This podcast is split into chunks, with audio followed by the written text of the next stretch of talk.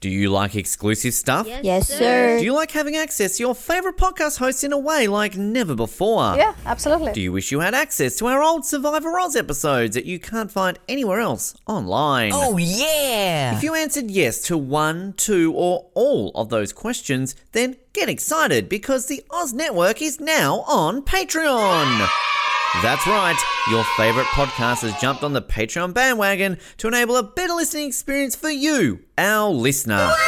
For more details, simply head to www.patreon.com/OzNetwork, where you can sign up for as little as $3 a month. It'll be the best decision you make since that last bad one you made.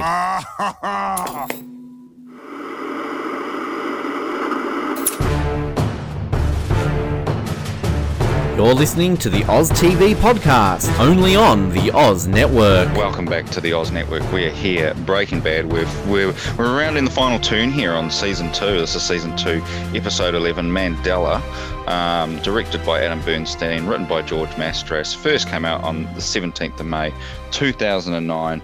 Really fun episode, an introduction to an unforgettable character on Breaking Bad. So really can't wait to get into this episode. And my name is Nick, and these candles aren't going to hold out much longer. And my name is a guy who knows a guy who knows another guy, and if you have a complaint, I'd be happy to refer you to our website. Yeah, it's good to have Saul back, but it's good to have a certain somebody else here arriving. Good.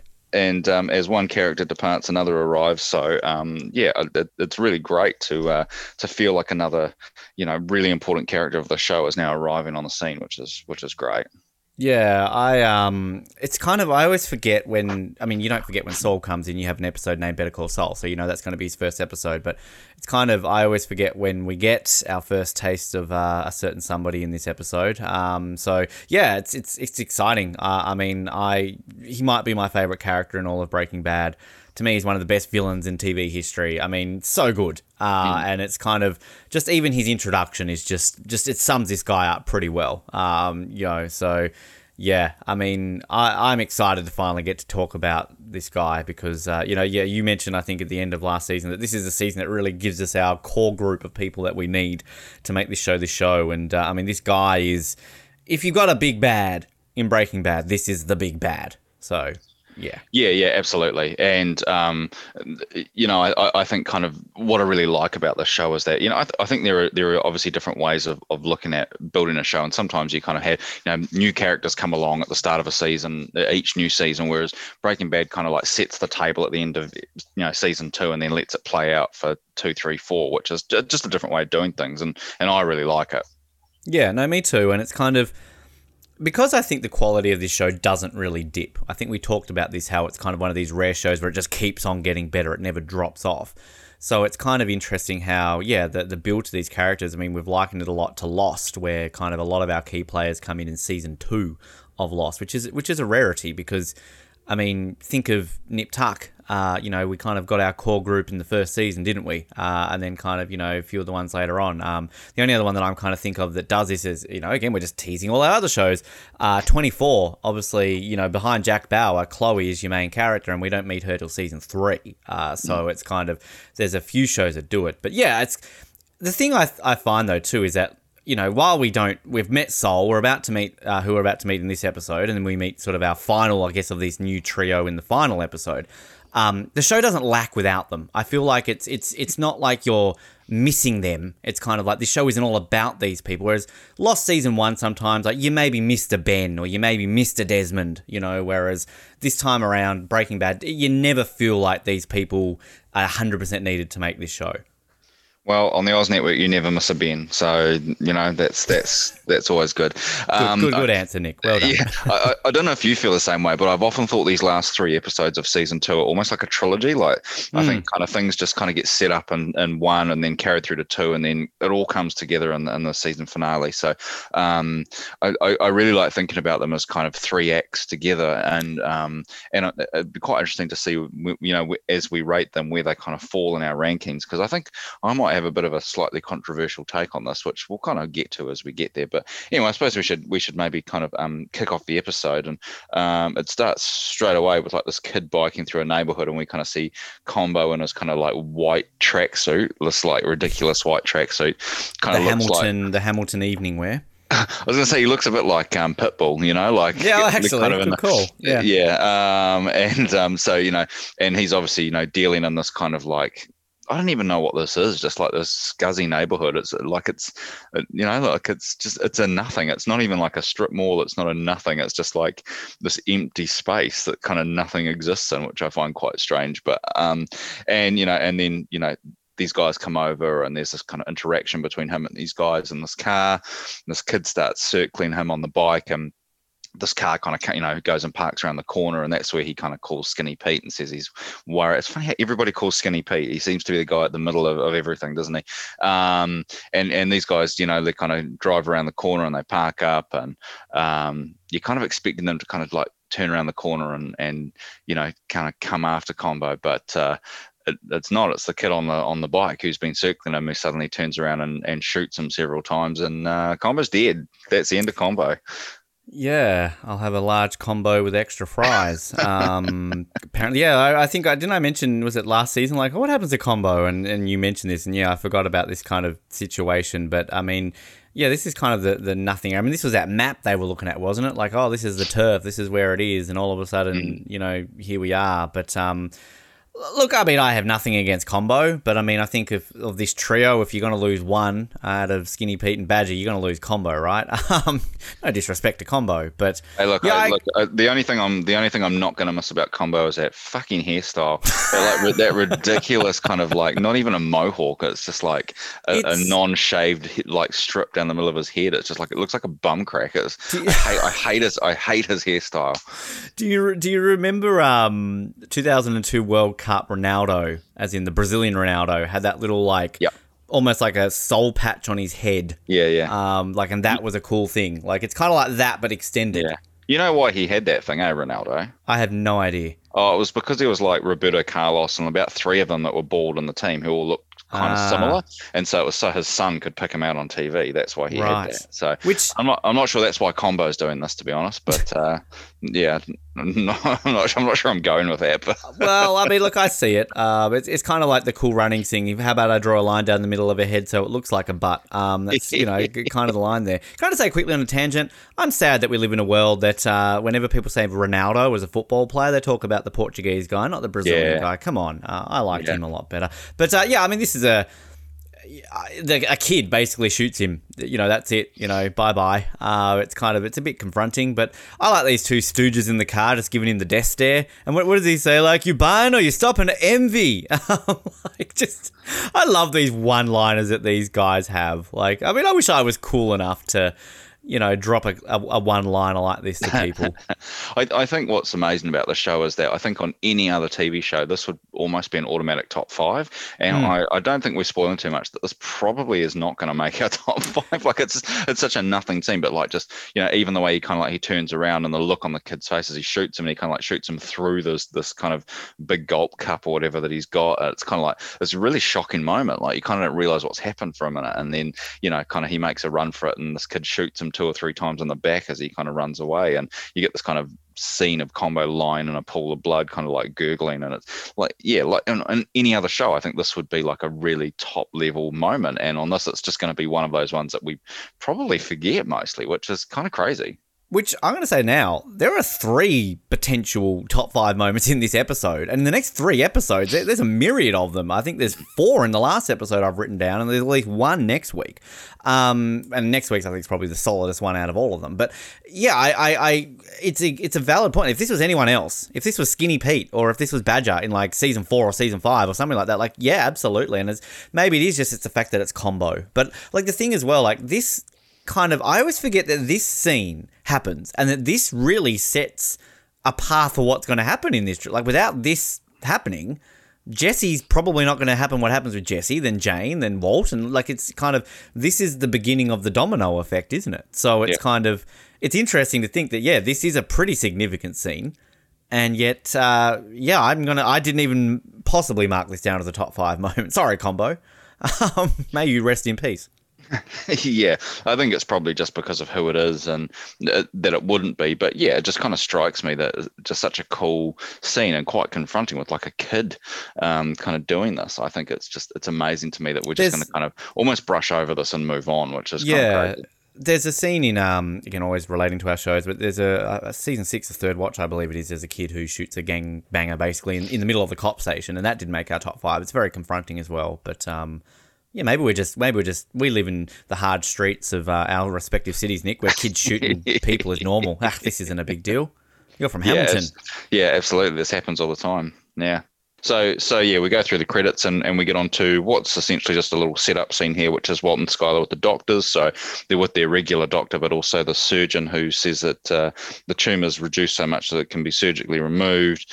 And they reiterate to Walt that he's on borrowed time, and unless he does this, that he's going to die. So this is his way out, the potential way out.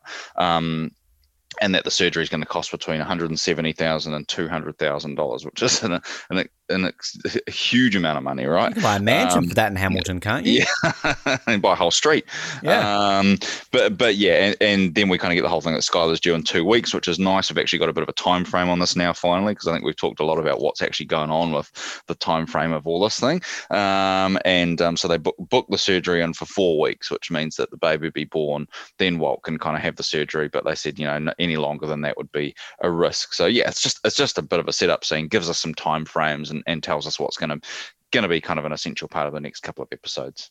One thing that I noticed in this scene, that god-awful ugly bear statue that's sitting on the table near the window, I'm staring at it right now. It's kind of annoying me, actually, how ugly it is. I don't know what the point of it is. And it's just literally on a table. I thought that was a windowsill. Somebody put a table at the window and gone, let's put a bear statue at the, I don't know why, but random thing. This actor, now I'm just looking here, this Dr. Victor Bravnik, he's familiar. Sam McMurray is the actor's name, and I should have really done this before we came on air, but he's off something. But, I do like the way they have to reiterate that, he's not, like...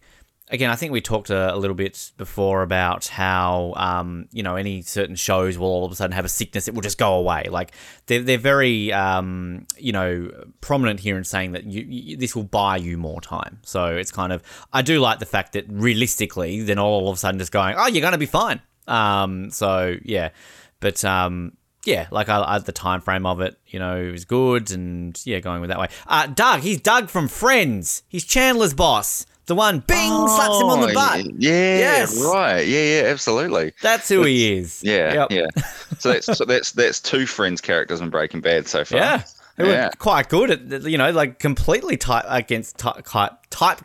Like, maybe that's a thing. Maybe that's just Vince Gilligan, get Bryan Cranston from a bit of a sitcom background. So let's get some Friends actors. So, here's a random thing. You and I were just talking about Black Widow. No spoilers, but the post-credits scene, what's her face from Seinfeld? Yes. In the Marvel universe. I was like, she's such and such? She's actually in the Falcon and Winter Soldier TV show, so it's a little bit of a if you've seen the TV show, it makes a bit more sense. But it's still a cool bit of casting, to be fair. Yeah, because I was blown away. I was like, I didn't realize. I mean, she wasn't exactly super serious. She was a bit funny, but at the same time, I'm like, okay, no, I like it when they do sort of these types of actors in these types of movies. I'll buy it. Yeah. Right. Okay. So we move on, and Walt's back at school, and he pulls out his second cell phone, which is hidden in the ceiling, and calls Jesse, and this is where we find that Combo's dead, and I love his reaction of which one is he. You didn't just say that. And so we kind of get this whole thing of. Then Jesse's kind of talking with Skinny Pete, who's at his house, and Skinny Pete gives him the hard word. Everyone knows Jesse didn't kill Spooge. That the word is out that his old lady did it or whatever he says. And Skinny Pete's like, this is just getting too hot. This, we're into somebody else's territory here. This isn't good. Why did we have to push into somebody else's turf? All this kind of stuff. And so, we're kind of getting this whole thing that these guys have gone just a little bit beyond their abilities here, and it's starting to cost them. And, things are bad when Skinny Pete's out, right? Mm. Yeah, that's true. And I actually really like this scene. Charlie Baker's really good because it's kind of like, he's just comic relief, bit silly, him and Badger. But when they actually have, like, some serious stuff, like, you kind of feel for him here, how he's just kind of, because he mentions it, what, Badger's back in California. Oh, yes, yeah. He's on probation. Like, you know, he can't risk going back. And just the way he's just kind of like, no, you know, sorry, Jesse, I'm out. Like, it's kind of, it's just, yeah. And I'm with you. Like, I love Walt. Like, which one was he again? It's just, yeah. It's one of those things I always often forget, the physicality of Skinny Pete. Like, he's so well named because he was just like this really sinewy, skinny guy. And sometimes when you just see him, and he's kind of in like this kind of skin tight shirt thing that he's wearing, and it kind of just like really reinforces that he's just like, yeah, just this tiny little guy. Like, in terms of, he is really skinny. It's just like, yeah, it's he's not called Chubby Pete. No, exactly, Pete. Exactly. Yeah, and you know, then we kind of move on to this next scene, which is in Saul's office, and I love how it starts out with with Jesse using the scales of justice as his ashtray. Yep. This is I absolutely love that. And you know, and Saul's kind of impressed with the amount of stock they have on hand.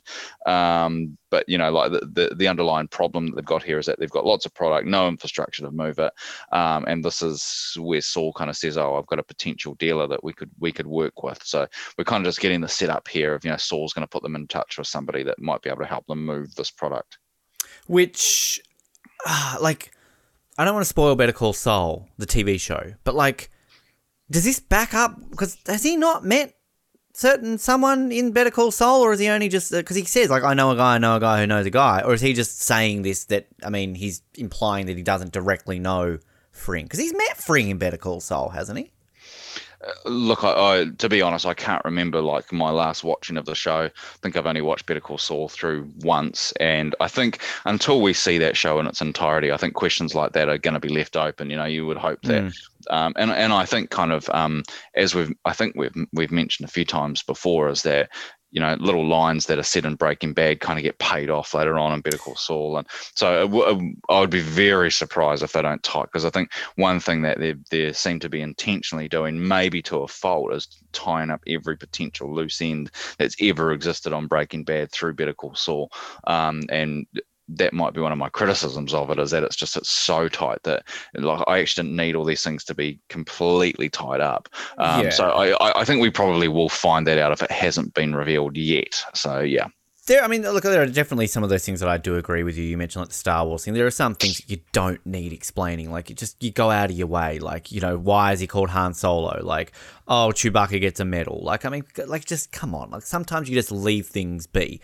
But when they're really subtle, and only, like, the real diehards know. Like, I'm kind of okay with that. I like the payoff when it comes to, like, something so little that you have to really kind of know. But yeah, I just like Saul's explanation of, like, I know a guy who knows a guy who knows another guy.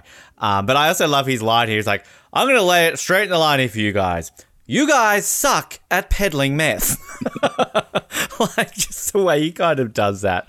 And is this the line when Walt's saying, like, it's just we take one step forward and two steps back? Yeah, it's just kind of, you know, which again is kind of, well, I think we've mentioned that a few times, haven't we? That as soon as they get ahead, something happens, you know? Yeah. So, and for the most part, like, it is their doing, but I think more next season it's kind of can be blamed more on sort of their doing, why they kind of go a path they go. But whereas, like, here it's sort of, yeah, it is, but also, I don't know, like, they're not smart enough to realize that by going into someone else's turf, you're probably going to get shot. Because isn't this where also Saul's like, you know, gangbanger, drug dealer getting killed in the line of duty? It's kind of, it comes with the territory. It reminds me a little bit of that line from, is it Batman v Superman? It's like, you know, in other news, water is wet. You know, like, it makes me happy when someone quotes Batman v Superman. Great film.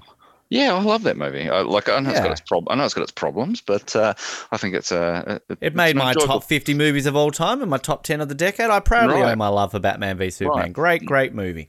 Yep. Anyway, we are so good at getting off track, aren't we? But if we stayed on track, these episodes would be done in like 25 minutes. Yeah, it would be no fun at all. Yeah. But our next scene anyway is Jesse and Jane, and you know, Jesse's not himself, and you know, and Jane's asking what's going on, and you know, she figures out pretty quick. He's like, I need to tell you something. It's like, oh, you're a drug dealer. Like, yeah, no shit. You know, like, he's not exactly making it hard to find these things out.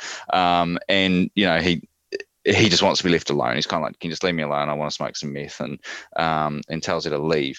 And what I love about this scene especially is Kristen Ritter at the end when she kind of goes up to the door, you know, and kind of just like, it's not acting against anybody. She's literally just like standing against the door with her like hand on the doorknob, and then, you know, kind of makes this decision to kind of turn around. And I just love that little bit of acting, you know, like she has made an internal decision that we don't know what it's going to be yet. But it's just like this little subtle moment that I absolutely love. And she obviously turns around and goes back into the room, you know. There's nothing to it, but it's just really, really well done, you know. And so whatever reservations I might have about this particular storyline, and I do have a few, I think you can't take anything away from Kristen Ritter and her acting in this show. I think it's really quite subtle for the character that she's asked to portray, and I just love it. I think it's really, really good. Yeah, I'm completely with you, and I'm just going to spoil my feelings on it having watched ahead, but like I think I'm more into this whole Jesse Jane storyline than I ever have been before, and I kind of was expecting to feel worse on Jane as it goes on, remembering what happens, but I kind of don't. Like, it's kind of weird. Like, I don't want to sympathize with this character because she makes this choice ultimately that kind of leads down to the thing, but it's kind of just, I don't know how to explain it, just the way these two kind of end up. And it's, you're right, like kind of just, Jesse's in such a shitter right now that he's just kind of gone, boom, I'm just going to start using drugs again. And then obviously kind of turns Jane into it and kind of enabling an enabler with each other. It's going to send them down a pretty shitty path. I will say, the one thing I don't like about it in the next sort of this trilogy episode, it does seem to happen quite quickly. Yeah. Which maybe stretches out over a few more episodes. That's my one thing about it. Because, you know, we kind of had Jesse down on his luck earlier this season. It kind of got turned around quite easily, and then you kind of think he's doing okay. Then all of a sudden, boom, he's back to absolute rock bottom. So my only criticism was, but yeah, that I'm with you with Kristen Ritter, just kind of that. And again, it's one of these things where you don't need to show the graphic nature of her picking up a pipe and, you know, breaking a sobriety. Like, you're going to sort of see that soon, but that's enough to kind of know that she's making sort of a shitty choice. Yeah. And, you know, to just read another little passage out of my Breaking Bad 101, The Critical Companion by Alan Sepinwall, and not so much that he's going to sue us, but, you know, he writes about this episode that, you know, 3 times in this episode, a character, Jane, then Skylar, then Walt, is forced to make a choice between what's right and what will feed their craving. For Jane, it's heroin. For Skylar, it's Ted. And for Walt, the chance to keep dealing drugs and making money. 3 times a character closes their eyes for a moment and tries to convince themselves to resist temptation and do the right thing. And 3 times they give in. And I think this is the first time that we see it, and I actually think it's the most convincing of the 3, which is saying something when the other 2 are, you know, our 2 of our most celebrated actors on the show. So I just think she needs to get a little bit more credit maybe than she's been due on the show for being really good. And let's be honest, you're not going to dangle a carrot in front of us by saying that she's 18 months sober without expecting her to jump off the wagon. It's no different. Like, nip tuck, like when we meet Gina at Sexaholics Anonymous, you know, like as if she's not going to fuck Christian. Like, I mean, it's kind of, it's there. Like, you're not going to mention that unless you know this is going to happen. Yep. And then we kind of move into the next scene, and here we are. We're at Los Pollos Hermanos, yes. which I think translates to the Chicken Brothers, right? I think that's what it's meant to be. Sure.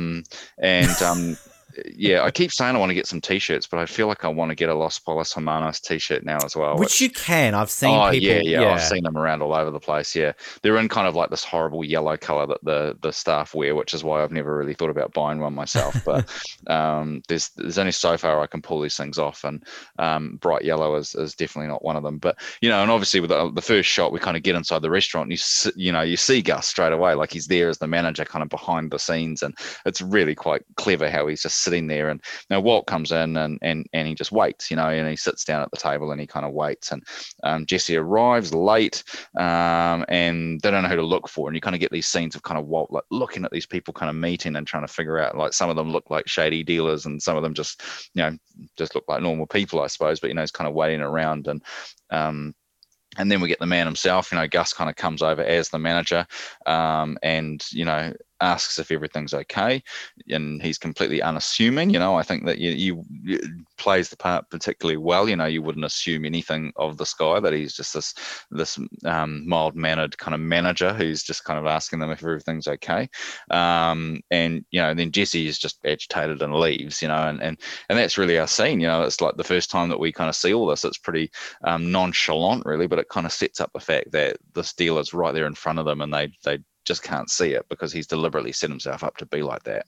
Which I say too, with the restaurant, I was reading that apparently there's been years and years of people trying to get a real Los Pollos Hermanos up and running, but apparently they've just never been able to get it. I think they've even gotten Giancarlo Esposito to kind of jump on the bandwagon and do it, but for some reason or another, it's never happened. I don't know why, but it'll surely happen at one point. I mean, Bubba Gump Shrimp exists. You can go to Bubba Gump Shrimp. Well, and Schrader Brow exists, as we found out last episode or the episode before.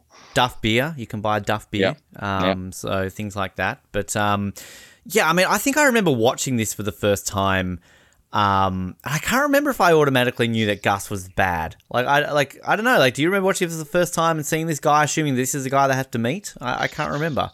Well, no, absolutely not. And I don't think you're supposed to, really. I think it's one of those things that's fun to see in retrospect, that, you know, you obviously see that panning shot at the start and you see him right there, and then obviously comes and introduces himself, and you kind of don't. I don't think you're meant to assume it, and that's what's really cool about it. It's for such a major character, it's such a unassuming way to introduce him. Yeah, and like. The one thing I'll say, like, you eat at a restaurant in the States, and generally you will always have the person come over to you. Is everything okay? Yeah. Like, you know, but I don't know if they do it quite at a fast food. I've never been to McDonald's and had a manager come up to me and go, how's your cheeseburger? Everything to your satisfaction. So obviously Gus goes out of his way, but I like Jesse's white sort of hoodie here with a skull and whatever the hell it's going on there. What does he say? Like, oh yeah, we're, you know, really living the high life now while we're eating our Happy Meals or something like that. Yeah. But and I mean, one of the takeaways you meant to have here is that Jesse thinks this is a waste of his time, and you know, he's high and all that kind of stuff. So I think that, you know, we kind of sowing those seeds of doubt that Gus is going to have later about Jesse. So. In a sense, this is just set up, but it's just so fun to talk about because this is the guy that we've been waiting to see for such a long time, and now here he is. So, yeah, it's cool. And I think this is one of those things that's for the fans, right? Like, once you've seen the show and you go back and watch it, this is one of those scenes that just has so much rewatchable value because you get to see things that you didn't really need to worry about the first time you're watching this. So, yeah, it's cool. Yeah, absolutely, and it's kind of always good when you have those little moments and everything. And it just makes me want to have chicken. I just, I mean, this is, you know, as we're going to find out in every single bloody episode, basically, this chicken is the greatest chicken ever. So it gives KFC a run for its money. Come on. Yeah. And what? How many stores across 3 states or something? But yeah. Anyway, he's all over the place. Yeah. So then we go to Skyle again in ultrasound, and Walt turns up late. And you know, sees the photo, and Skyler's kind of a bit pissed off that he's late, and decide that she's going to be getting a C-section the following week. And you know, so you know, we've got a date, we've got a birthday, all that kind of stuff. And then Skyler's got to be back because it's Ted's birthday, and she's picking up the cake or something. I forgot about that scene in this episode. Oh no.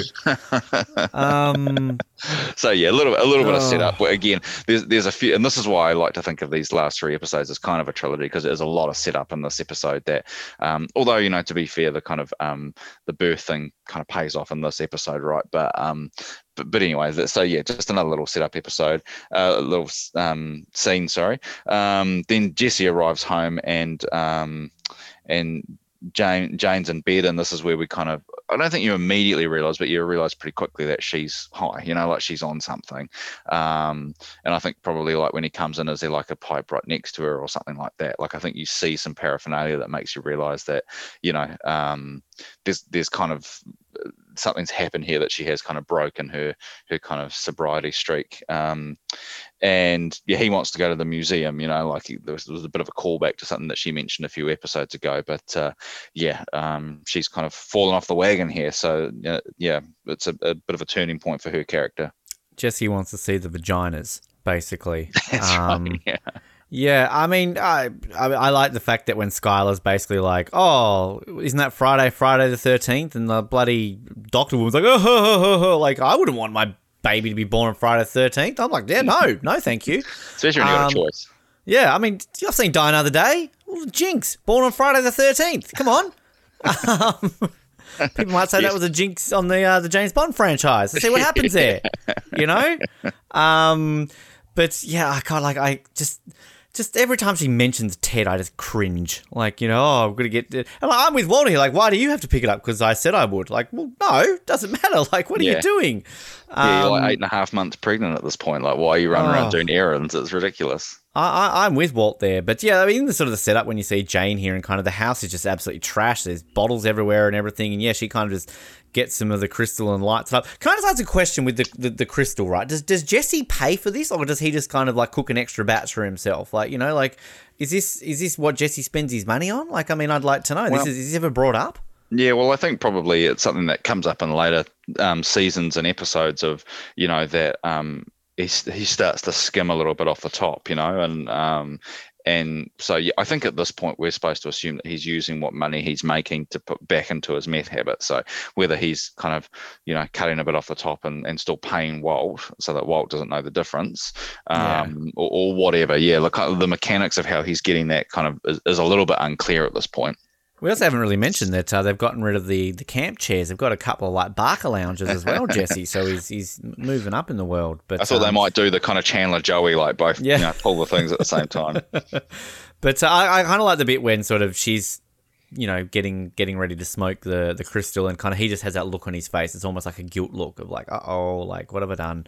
But, yeah, and I think kind of one of the things I forgot to mention in the last scene between these two is that, you know, like, we get this real thing about Jesse blaming himself about Combo, that, you know, he was out on the street because Jesse wanted him out on the street. And so, and that's going to be a pretty common theme for Jesse about feeling guilt when something bad happens, you know, that he takes responsibility for all these things often when he shouldn't, and he internalizes them a whole lot, which then leads him to taking drugs. You know, it's kind of like a vicious circle for Jesse, and you know, this is another episode where he kind of just falls into this kind of deep hole due to something, you know, external that's happened that, you know, you could argue is his fault, but, you know, I think he's only one of many cogs in a wheel, so whether he should be taking it quite so personally, I don't know.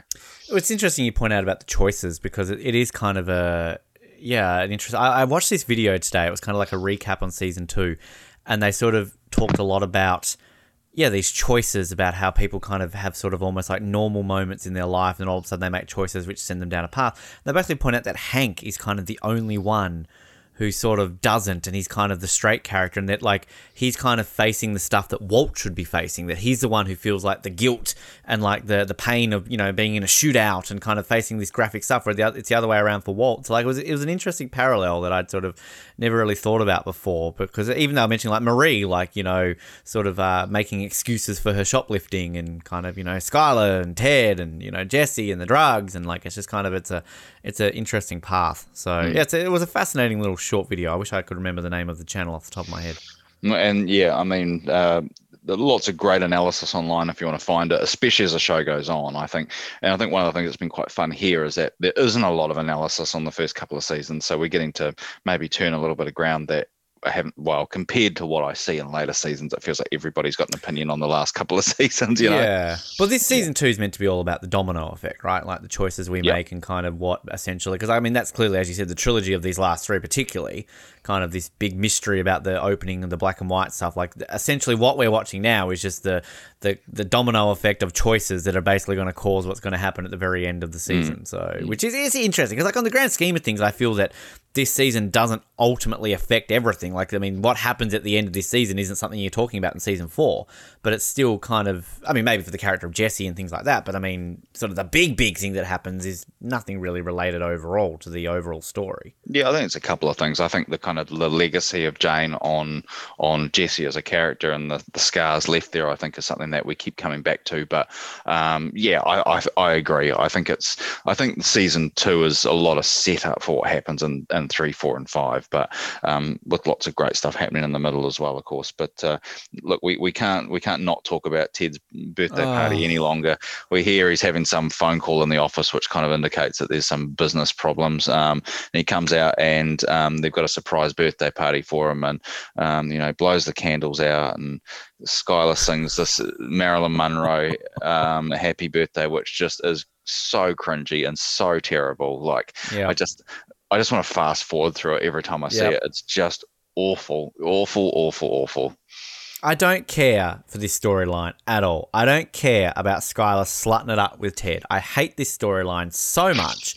I'm a Skylar defender. I will defend Skylar, but this just gives me the shits. And can I just point out, Ted still is just, I can't stand this guy. Like, he's just nothing about him. It's slightly appealing. I'm more interested by the women in this scene who are more concerned about the wax dripping on the cake. Like, there seems to be this thing of, hurry up and blow the candles out. The wax is dripping. Oh, but she can sing me happy birthday. Oh, hurry up. The wax is getting on the cake. Like, I want these two women to be major characters, not fucking Ted. I want the bottom of why these two women hate wax on cake. Yeah, there's some issues going on there. I really feel sorry for Christopher Cousins, who's playing the Ted character, because I feel like, I think I said last time, like, no disrespect to him, I think he's acting this perfectly well, and I just think it's just such a one-dimensional kind of character, and I don't really get the kind of chemistry between these two. Like, it doesn't really seem to be there, and so we're kind of trying to force something that I just don't think is really happening, and it's a real shame, because it kind of just distracts from the other cool stuff that's happening in this episode. I'm looking at what else he's been in. He was Glee, really. God, I don't remember him. He's been in a lot of things that I've watched. I don't remember him in Glee. He was in Unreal. Maybe it's, I haven't seen the last couple of seasons of Unreal, so maybe that's why I don't remember him. 911. I mean, he's now in General Hospital, which speaks a lot for the type of actor. But I just don't like this at all. Like, it's just so, and I want to defend Skylar so much because I like Skylar and I feel bad. Like, we'll get to the end of this season and I will defend her, but the beginning of next season, nah, I'm done. I'm not defending her with the storyline at the beginning of next season. I'm sorry. She brings it on herself. Yeah, well, let's quickly move on, because unfortunately we're going to have to come back to that shortly. But there's a great couple of scenes in between which I'd much rather talk about, which is, Walt's back at school, calls Saul about the dealer, and basically we kind of get, Saul telling him that the dealer was definitely there and he's not interested in doing the deal, which Walt's kind of just beside himself about. And there's a reason for this, right? Because obviously he needs that money now, that $170,000 that he needs to do the surgery has kind of become a bit of a thing that needs to happen for him. So I think it's an interesting little setup that Walt does need this deal to go through, really, and this is where we kind of get Walt kind of goes back to Los Pollos Hermanos, and he kind of just sits there for ages, kind of looking around trying to figure things out and who might the dealer be, and then you see him kind of realize that it's Gus, which is really cool. He kind of has this realization on his own, which I think is really good, and then they talk, like he says, can I have 5 minutes of your time or whatever it is, and they have this talk, and you can see kind of like the kind of visual change in Gus, like he suddenly goes from like this mild mannered kind of manager guy, who's a bit nerdy, and then just suddenly becomes like just the tone of his voice changes, his kind of face tightens, and you realize who he really is, and I just really love it, and it all comes down to like he doesn't trust Jesse, because he says your partner was late and he was high, never trust a drug addict, and it's just a really, really great scene, of these two, and just this first moment where these two are interacting for the first time, it's just fantastic, because it's just going to be the interactions between these two characters are going to be some of the best stuff we get in Breaking Bad throughout its entire run, and here they are having this first interaction here. It's I just love everything about it. It's really, really good. It's played well, feels believable, and we're starting to get who Gus really is, and his ability to kind of switch between these two personalities is really impressive. One thing I want to mention before I forget it, Saul's like mustard coloured it's pretty awful shirt, eh? With he's got a little hanky in his top pinstripe jacket. Don't know how I feel about that. But yeah, I mean, look, I'm just saying this now. This is one of the three scenes that could be a potential top five of this episode, the meeting between, Gus and Walt. It's incredible. And, Giancarlo Esposito is just amazing. Like, as you said, just the way he can kind of switch that face on. Like, it's just... I think I remember this scene all of a sudden realising that this guy actually is who he is and just kind of how he switches it. It's so good. And just the way he kind of explains it and just everything about it. I mean... Giancarlo Esposito is an incredible actor. I hate the fact that he was in Third Watch and he was in, I think, like the second or third worst episode of Third Watch in the history of the damn show. He was in such a terrible episode of Third Watch, which was so bad. And obviously now, like, hamming it up in The Mandalorian, I mean, kind of, you go from this real subtle sort of calm-mannered bad guy to just this Bond villain-esque, bad guy in Star Wars. It just suits him. And I know he's in the latest Far Cry game that's coming out this year as kind of the main villain as well. But... I mean, this is why I love him. Like, I liken him so much to Ben on Lost. Like, it's just kind of this mild-mannered, just calm sort of villain who is just an absolute prick. I'm not trying to spoil it here with Gus, but, like, it's just the way I love that type of villain. It's kind of, they're just so calm and just collected. And then, I mean, it's kind of very similar on Lost. Like, when you meet Ben and he's Henry Gale, like, you kind of believe that this guy's just somebody's been taken in mistakenly as a hostage, and all of a sudden you realise he's bad. I mean, kind of, it's a shorter turnaround here on Breaking Bad, where you kind of meet him, he's just the manager of a fast food place, but then all of a sudden it's kind of boom. But yeah, this scene is great. Like, as you said, any scene between these two is going to be fantastic. It's just so well acted, so good, and just... like, here we are saying that this guy's, like, the big bad and massive, and, like, people have probably never watched you, sorry, Colin, are going, like, how? Like, how does this guy, like, but just...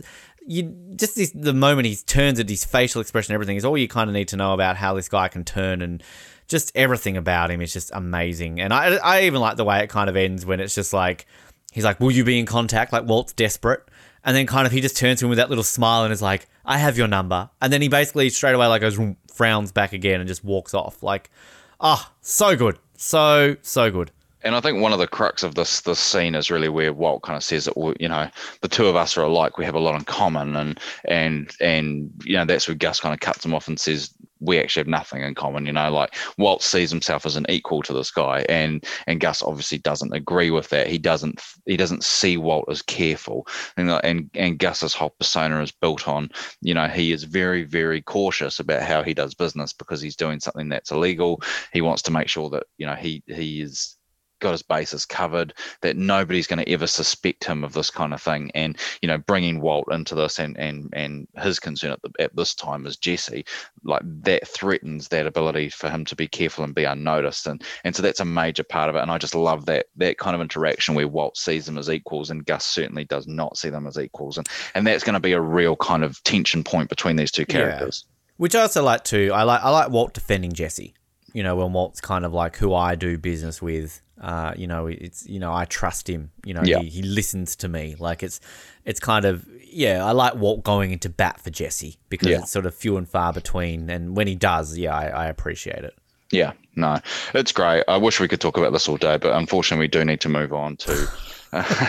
Skylar and Ted with the finances, and and she's found these irregularities in the finances and basically unreported whatevers. I honestly just don't care about this. It's just, but I mean, the crux of it is that Ted has been, cooking the books more or less and not reporting income or whatever, and he basically begs her not to report it because it's not just him, it's the other employees and their their insurance and their medical care and all that, so it's not just about him.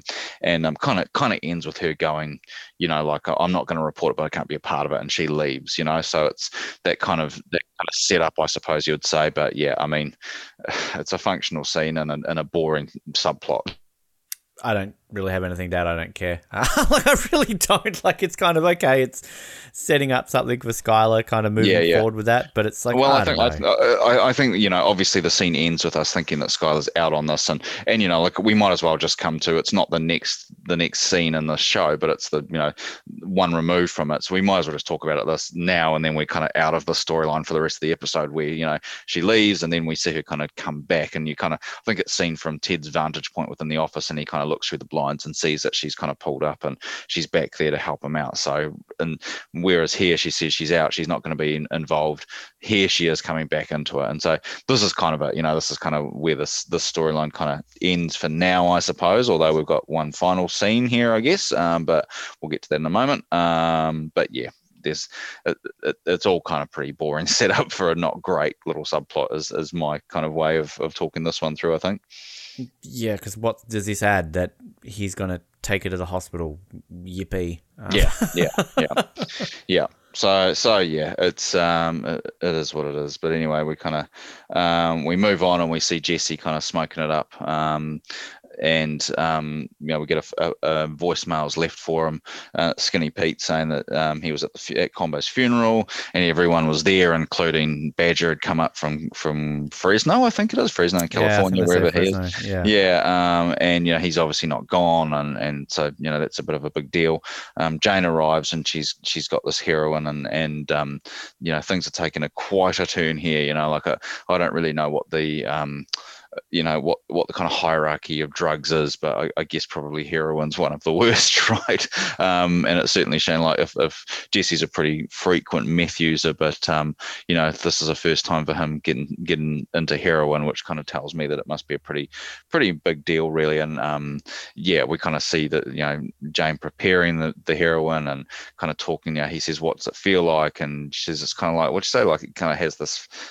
I can't remember exactly what she says, but kind of, you know, this horrible feeling at the start, but it passes, and you know, you'll be all right, type of thing. And it's quite a confronting scene where you kind of see her preparing him up and injecting him, and then it obviously ends with this really, really famous scene, I think, from Breaking. Well, I think it's famous, maybe it's not, which is I agree with you. I'll talk about it in a sec, for sure. Yeah, the Jesse floating scene, where obviously he takes the heroin and we kind of see him, like, collapse onto the bed, and then he starts, you know, floating to this song called Enchanted by the Platters, and it's a really cool effect where, like, he's so high, and it kind of, to me, just really shows, like, you know, like, how it's impacting on him. And he kind of floats up, and you see Jane kind of injecting herself in the background as he kind of floats upwards. You know, it's a really cool effect. It's kind of hard to talk about. You kind of just need to see it, really.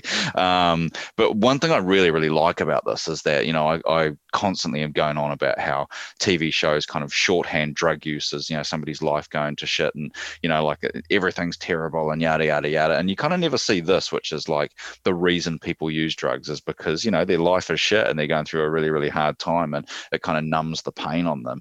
And kind of just this kind of floating scene with Jesse kind of just, you know, it kind of tells that other side of it, that, you know, it takes the edge off people in a really serious way. And there's a reason why people do this to themselves, you know, it's because it makes them feel good. And I think that's just kind of what this shows. And yeah, I just love this scene, but he sells it to me. Like, it's, yeah, this is one of those scenes that, I don't know, is this kind of a one of those scenes that you either love or hate, or is it one that everybody loves? I've never really quite known. I think it's one of these ones that is always in, like, the montage, or, like, a selling thing of break. Like, I don't know, like, it's I mean, I've got this down as potential top 5 because I just think it's iconic. I'm with you. Like, it's one of these scenes that, whether you like it or not, like, it's, you know, this scene, you know, it's with the ATM on the head, it's with the body through the floor, like, it's, you know, it's iconic. I mean, you said it's very confronting. Like, it is. This is a show which I know you've mentioned before doesn't necessarily celebrate the use of drugs. It's very rare that they do, and this is maybe the most prominent scene where they full on celebrate. I don't say celebrate because, like, it's confronting enough that the methodology in which they're doing it, like, she's mixing meth and heroin, adding, like, all this stuff to it, and kind of the process of stirring it, and then I don't know, like, this is, I'm sure this is realistic. I've never done it before, and then, like, even the injection and just kind of the like. I would love to talk to these two about acting this scene, because, like, it would be, like, the way they've got to do this and the way that Aaron Paul sells this. Like, I don't want to say I like this scene, like, in terms of I like the way it's shot and the way it's crafted, because this shot of him floating up, like, is incredible. Like, this is amazing camera work and cinema, like the way they put this together is beautifully done. And I don't know if this is just Aaron Paul on a green screen with sort of a crane going up underneath it, if he's literally on some sort of flatbed and they've put a POV cam on him. Like, I'd love to know the technicalities, how they shot this scene, because it's brilliant. And the song just fits, and like, yeah, but outside of that, I don't necessarily like what we're seeing in the fact that you kind of are celebrating that, as you said, that this is what you get from drugs. Like, it's personally something that I'm not an advocate for, but it's still just crafted so well, because as you said, you could kind of have this go the other way of just him passing out and kind of, you know, Matt and Kimber on fucking Nip Tuck, you know, burning themselves and stuff like that. But yeah, I mean, this is a very famous scene of Breaking Bad. Like, you know this scene. If you heard this song on the radio, you're going to go, that's that song from the scene where Jesse floats in Breaking Bad. So, yeah, it's interesting. It's kind of, this might be one of the most divisive scenes, but even though it's very famous. Yeah, it's funny because, like, I've got this other book, which is, you know, the official Breaking Bad book, and, you know, there's a whole scene on it about kind of camera angles and, you know, like, the show's known for having some great kind of camera angles and often POV views that kind of show different objects. So, like, it might be a POV of a shovel or a sink or something like that. And I thought there'd be a section in this book that kind of talked about the scene, given that it is that really different POV. So I think maybe that's something that we're going to have to look into and see if we can maybe provide a bit of an answer in the series recap, was the season recap. Sorry, because it is a really great scene and it feels like there is a good story there, but I don't have it, and so I feel bad for not having it. Sorry, listeners. God, Nick, you've got the books. You know what's going on. But, yeah, look, it's just one of those scenes. Like, we've talked so much about this show known for its scenes, and it's just, yeah, like, I think this is maybe... I've talked to people about this show and you explain what it's about, and I've had people go, well, that doesn't sound stupid. I don't care for drugs. Like, I would never watch a show like that. And I can understand that. But at the same time, like, it's kind of, you're judging a show before you're watching, because you're assuming it's going to be scenes like this, right? You're just going to be shooting up and celebrating drug use and that sort of stuff. And I mean, we're going to get a scene next episode, which is almost the complete, the finale, I should say, which is basically the complete opposite of celebrating drug use. It's kind of the complete advocacy of why you should never do drugs. You know, we had that with Spooge and that earlier this season too. So I would argue there's more scenes of showing why you shouldn't do drugs than doing drugs in this series. But I mean, this is just one of the few that, that you kind of get, which I'm sure you've got all your heroin addicts and everything going, yeah, that's right, that's correct, that's why I do it. But I think that's the important thing to tell, is that, you know, there is a reason why people do this, you know, like, it does make people feel good. And I think showing that is an important part of the show, you know? So yeah, it just works really, really well for me. Listening to the Oz Network makes you feel good. It does. Yeah. It absolutely does. It's like a hit of drugs, I'm sure. It is. That's what happens when I listen to myself talk. I float up to the roof. Yeah. Yeah. Yep. We've got addicts everywhere. Absolutely. We just don't know. They just addict listenership base. Yep. They need their Oz Network hit or they go crazy. If that is you and you're listening, sign up to our Patreon. Yeah. Get even more content. I'm making you get more addicted to us. Go on. Yeah, just get a little taste and you'll be in. Exactly. That's our tagline. Yeah. Right. Okay. So we move on, and we've got a scene where Walt's kind of overseeing this test at the school, and a phone goes off, and he's, you know, really angry about, you know, who's got a phone on, and obviously it's his phone going off in the ceiling, and he kind of like, oh, it must be something in the pipes, you know, this kind of thing. Checks it, and it's, you know, basically, you know, get to Los Pollos Hermanos straight away. He kind of goes, and this is where we get our kind of first introduction to Victor, which is this great henchman that I think we see a lot in season 3, a little bit in season 4. And yeah, he's a great little henchman. I really enjoy him. And basically, like, Walt's waiting around at the restaurant waiting for somebody to give him some information, and eventually nobody gives it to him, and he starts to walk out, and Victor kind of just stops him and says, you know, like, what is it, kind of like rest area 13 or whatever it is, like, be there within the hour. And that's all the information he gets, you know, be there or never show your face ever again. So, you know, we get a very clear kind of ultimatum for for Walt right here, which I love. I absolutely love that, and it kind of just sets a ticking clock for us. And then we kind of see him, you know, like he races off to get the meth from Jesse's house, and Jesse and Jane are obviously in bed, completely kind of like comatose from having done heroin. In between all of this, we obviously get just a little cutscene of Skylar going into labour, just to kind of, you know, set the stakes even higher, which is really good. I love the kind of cuts in this and kind of the music behind the. It's not even really music; it's kind of just like, you know, just like ramping up the tension. It's really, really great. And you know, eventually, you know, there's no answer at the door. You know, Walt has to kind of like break the back window or whatever to get in, and manages to shake an answer out of Jesse quite literally. That, you know, it's all under the sink in the kitchen. And he finds it and puts it into a garbage bag and kind of heads off. I just absolutely love this stuff. It's so good. In between getting all this meth out of the sink, he gets the text that the baby's coming. And kind of ends with this. The episode ends with like this anguished expression on Walt's face of like, what's the decision he's going to make? Which I think this is one of the most effective kind of cliffhangers from episode to episode I think we've had for quite some time. Kind of just sets a stake of like he's got these two choices to make, right? Of like, does he just go ahead and kind of, you know, get the deal done, or does he go and see his wife who's having a baby? Like, what's he gonna do? And I just love it. I just, you know, I can imagine if you're watching this week to week, you would just absolutely love this, you know, because it's like, oh my god, what's gonna happen? Just everything about this last kind of, you know, 4 or 5 minutes of the show just is intense. It's fantastic. Just brilliant fun, really. I remember watching this one, and again, like, I didn't watch a lot, like I was binging it, but this was definitely one of those ones where you're like, fuck, I've got to watch another episode, even if it was like 3 a.m, and you were like, no, I've got to watch another one. I just want to text you and just say Polos. Like, just that's all I want to say. Like, just text my phone. Fuck.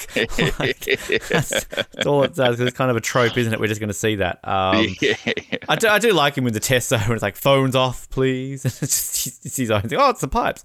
I like random manager woman at Los Pollos. Like, I love their go-to line where they're just like, if you have a complaint, I can refer you to our website. Like, it's just a daily occurrence at Los Pollos. Like, oh, complaint, go to our website. Like, off you go.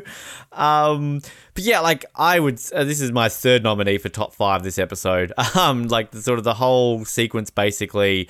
I'd probably say from the moment Skylar, like, after Skylar's like, you know, to just the race of him showing up at Jesse's house, like banging on the door, just the desperation. Like, I mean, the acting here is just second to none. I mean, Bryan Cranston's incredible. Even Aaron Paul passed out on drugs, the way he's just kind of, you know, explaining this, like, it's kind of, it's great. But I mean, it's almost heartbreaking when you see him look at the phone and you see baby is coming.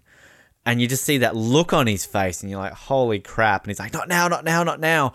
Mm. It's heartbreaking. But yeah, it's so incredible. Great scene. The one thing I will question, though, is how did Jesse get all that meth underneath that board so perfectly and sit it up so as soon as you pull it down, it all falls down? That's my only question. Yeah. But, I mean, God, this is, 3 in this episode alone, potential top 5s. Just incredible. So good. And there's actually like a little kind of cue as well about like when he kind of wakes Jesse up, Jesse kind of has like this kind of like vomit spit come out of his mouth, which is a nice kind of like, you know, reference to the next episode as well, which is great. I think there's actually just like lots of great little scenes here that kind of make this kind of, as I say, the last kind of 4 or 5 minutes of the show just really, really good. Like, just absolutely love it.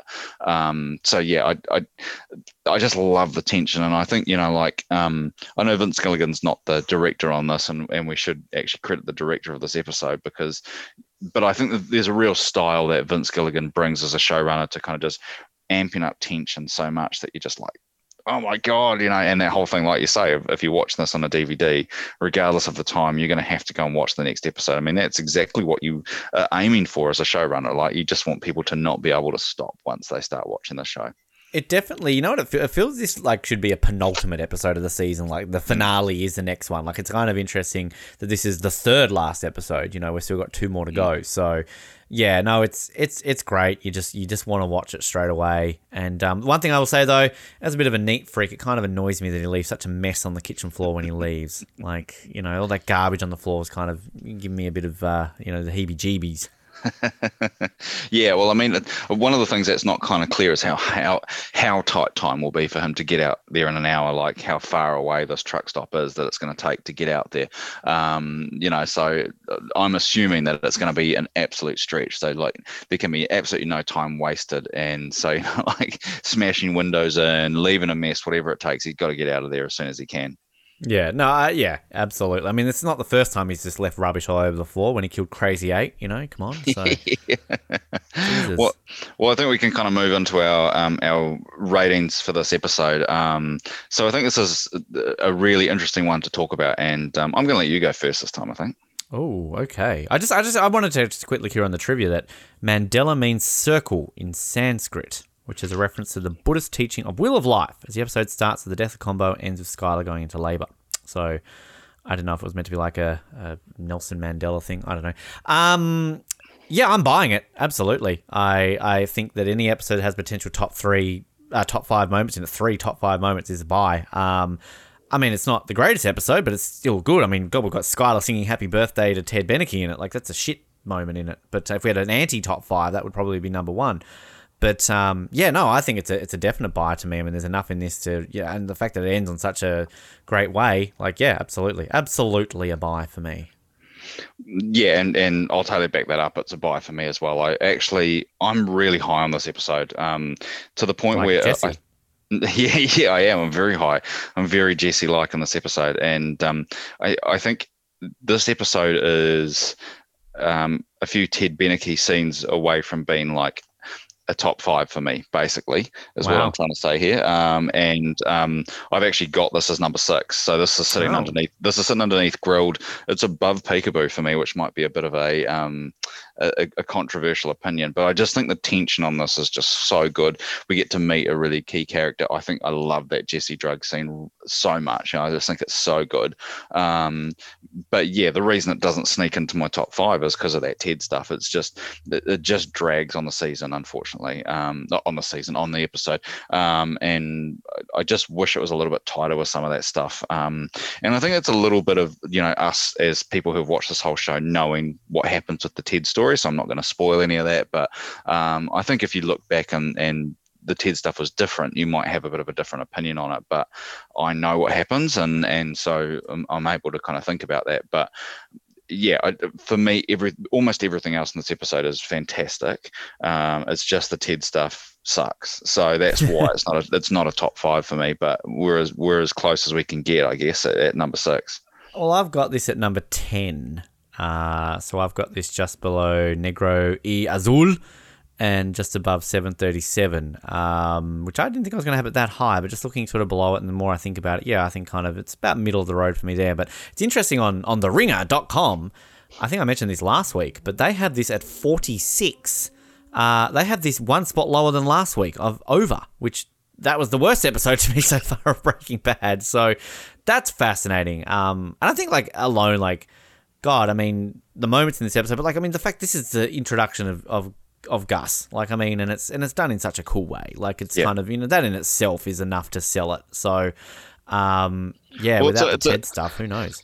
I mean, on IMDb it's an 8.9, which I feel is a bit rough. Like, you know, I think it's worth more than an 8.9, and just to spoil, the next 2 episodes are 9.2s.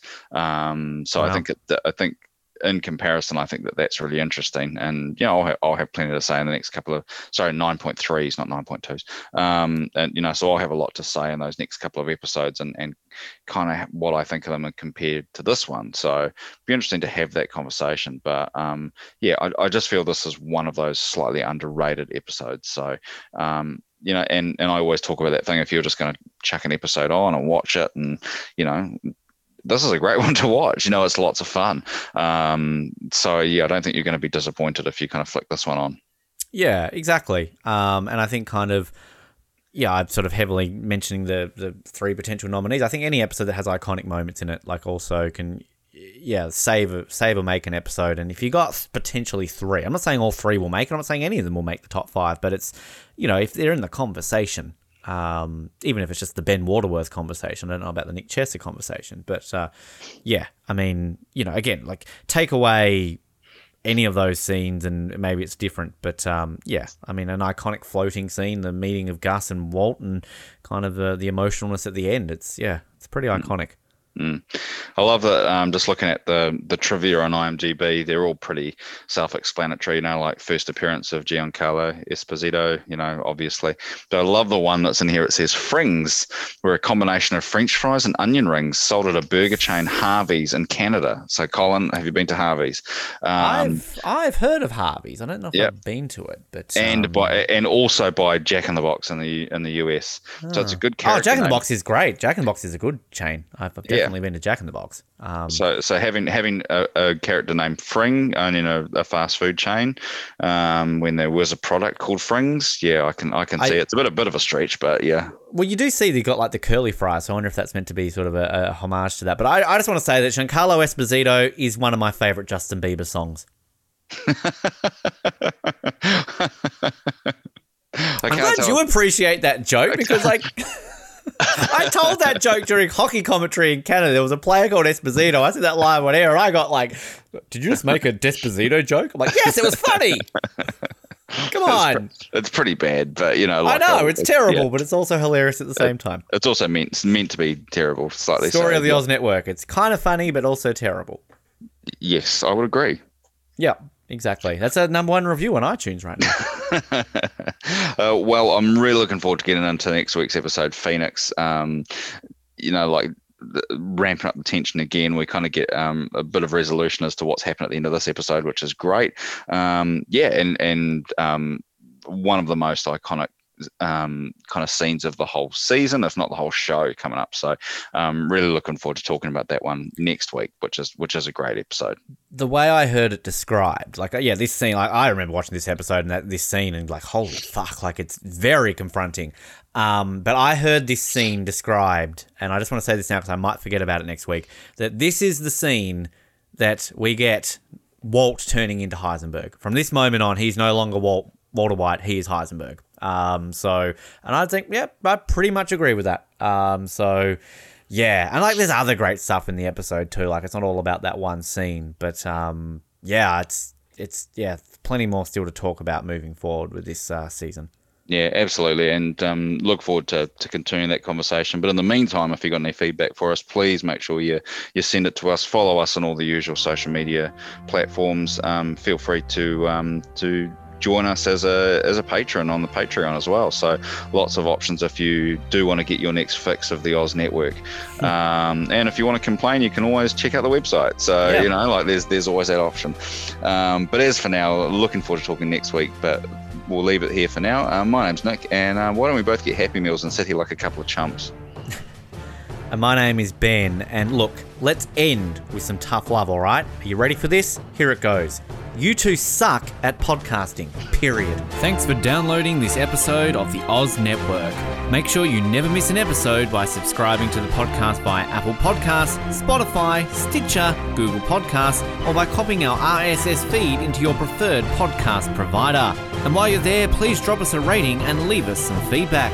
You can also be sure to stay up to date with all the latest episodes and happenings from the show, as well as finding out how you can get involved in upcoming episodes by following our social media pages on Facebook, Twitter, and Instagram, as well as getting everything you need under one roof at theoznetwork.net. Thanks again for listening, and we'll speak to you next time.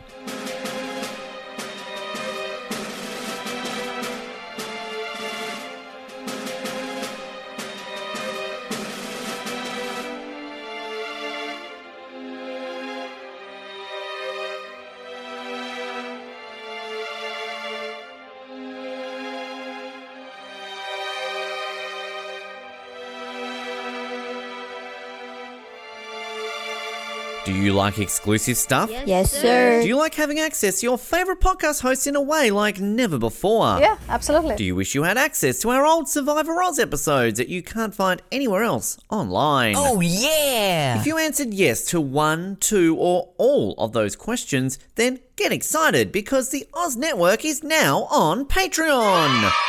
That's right, your favourite podcast has jumped on the Patreon bandwagon to enable a better listening experience for you, our listener.